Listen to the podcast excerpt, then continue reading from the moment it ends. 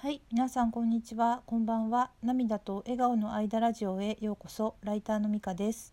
このラジオでは日々の暮らしの中での気づきを話しています。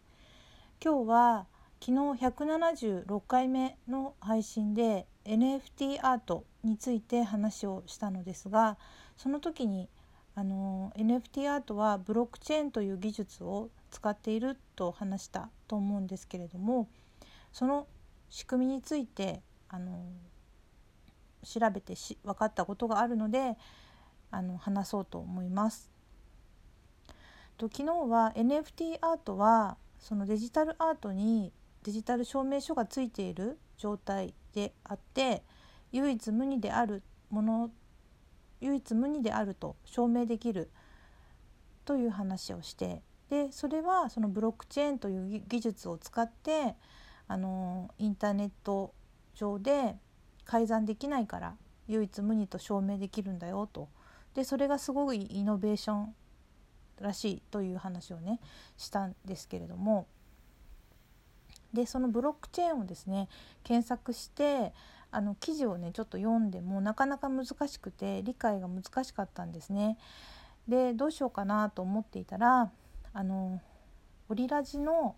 あっちゃんがあの YouTube 大学というね動画をあのやってますやってるんですけど、そのね動画の中であのブロックチェーンについてね解説している動画があったんですね。ですごく分かりやすかったのであのそれをあの見てあの分かったことをねあの元にラジオで話したいなと思います。であっちゃんの動画はあのにせんじゅうきゅうねんの確かしがつぐらいだったかなと思うんですけれども、あの YouTube をね始めたばかりの時に偶然見つけまして、あ YouTube 始めたんだなと思ってあのこう面白くて見ていたら、まあ、こうあれよあれよという間にチャンネル登録者数がすごく増えていったっていうのをねあの視聴者としてあの拝見しててすごいワクワクした思い出があります。で結構ね文学シリーズ小説をね再現してくれるやつとか、あのー、人物伝とかね、あとはそういろんなあの古事記とかそういうのも面白かったんですけど、あのー、面白くてねずっと聞いてたんですが、多分 1, いちねんぐらいかな見てあの、まあ、だんだんちょっとこう毎日見てたのがだんだんこうあのー間が空いてきて、でまあちょっと最近はねあまり拝見してなかったんですけれども、あのー、すごいすごいなと思って、あのー、陰ながら、あのー、なんだろうあ頑張られてるなと思っていました。で、えっと、このブロックチェーンについてはにせんじゅうきゅうねんのはちがつに撮られたから、まあ、だいぶ前なんですけれども、あのー一度ね確かその時も見てたと思うんですが、よくわからないままにしてたような気がするんですね。で今回はちょっとちゃんと理解しようと思ってあの気を入れてみてあの見たらすごくよくわかりました。でこれはあのあっちゃんが Y ブロック、Y ブロックチェーンというね書籍を読んで解説をしてくれているんですね。であの本来であればね私もその本を読まないといけないんですけども、ちょっと今回は動画の内容をそのままあの私なりに理解したのをここで話させてもらおうと思います。本はねまた機会があったら読みたいなと思うんですけども、でさっき説明でブロックチェーンという技術というね話をしたんですけれども、この動画であっちゃんが言われてたのはその読まれたね本のいち行目にブロックチェーンの本質は技術ではなく思想であると書いてあったと言って、それにしびれたっていうことがねを言ってたんですけれども、なのであのそうですね技術でもあると思うんですけども、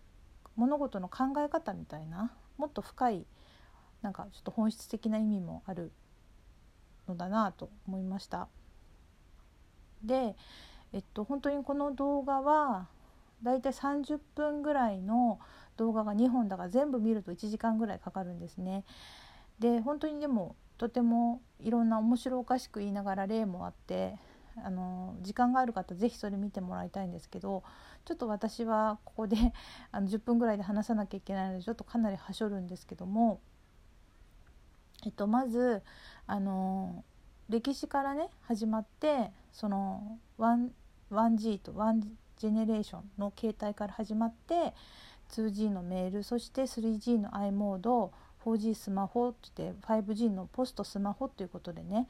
あのだんだんその携帯とかスマホがあの 日常、日用品の方になってきて、今 ファイブジー の時代だよねという話を言っていて、で ファイブジー の時代のよん種の神器というものがの一つがブロックチェーンだよという話に、ね、なってくるんですね。で、えっと、そのよん種の神器というのはあのインターネットオブシングスという アイオーティー というもので、まあ、データを集めてクラウド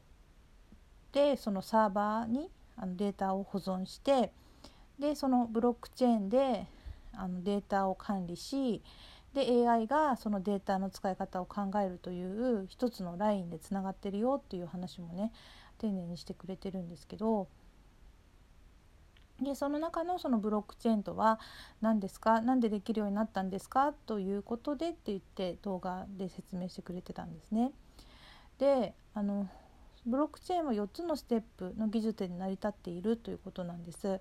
でそれぞれは決して新しい技術ではないそうなんですね。すでにインターネット業界にあったものだけども、それを組み合わせて一つのものができるようになったというふうに言っていました。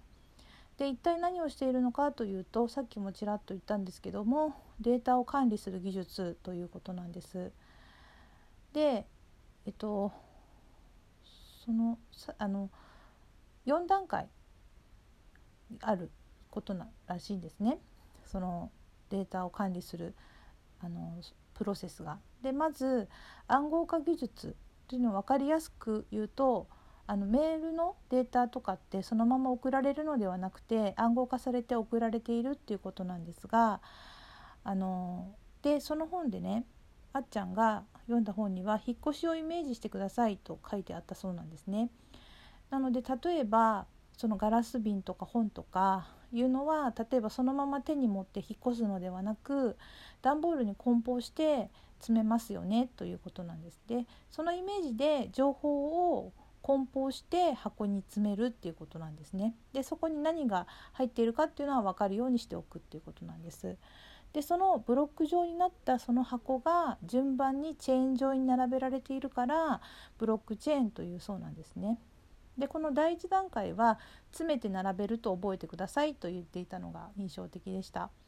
で次はコンセンサスアルゴリズムという技術ということなんですが、これも言葉は難しいから覚えなくていいとし、えっと、分かりやすく言うとみんなで確認という意味ですと言っていました。その箱の中身を全員がそれぞれみんなで確認するそうです。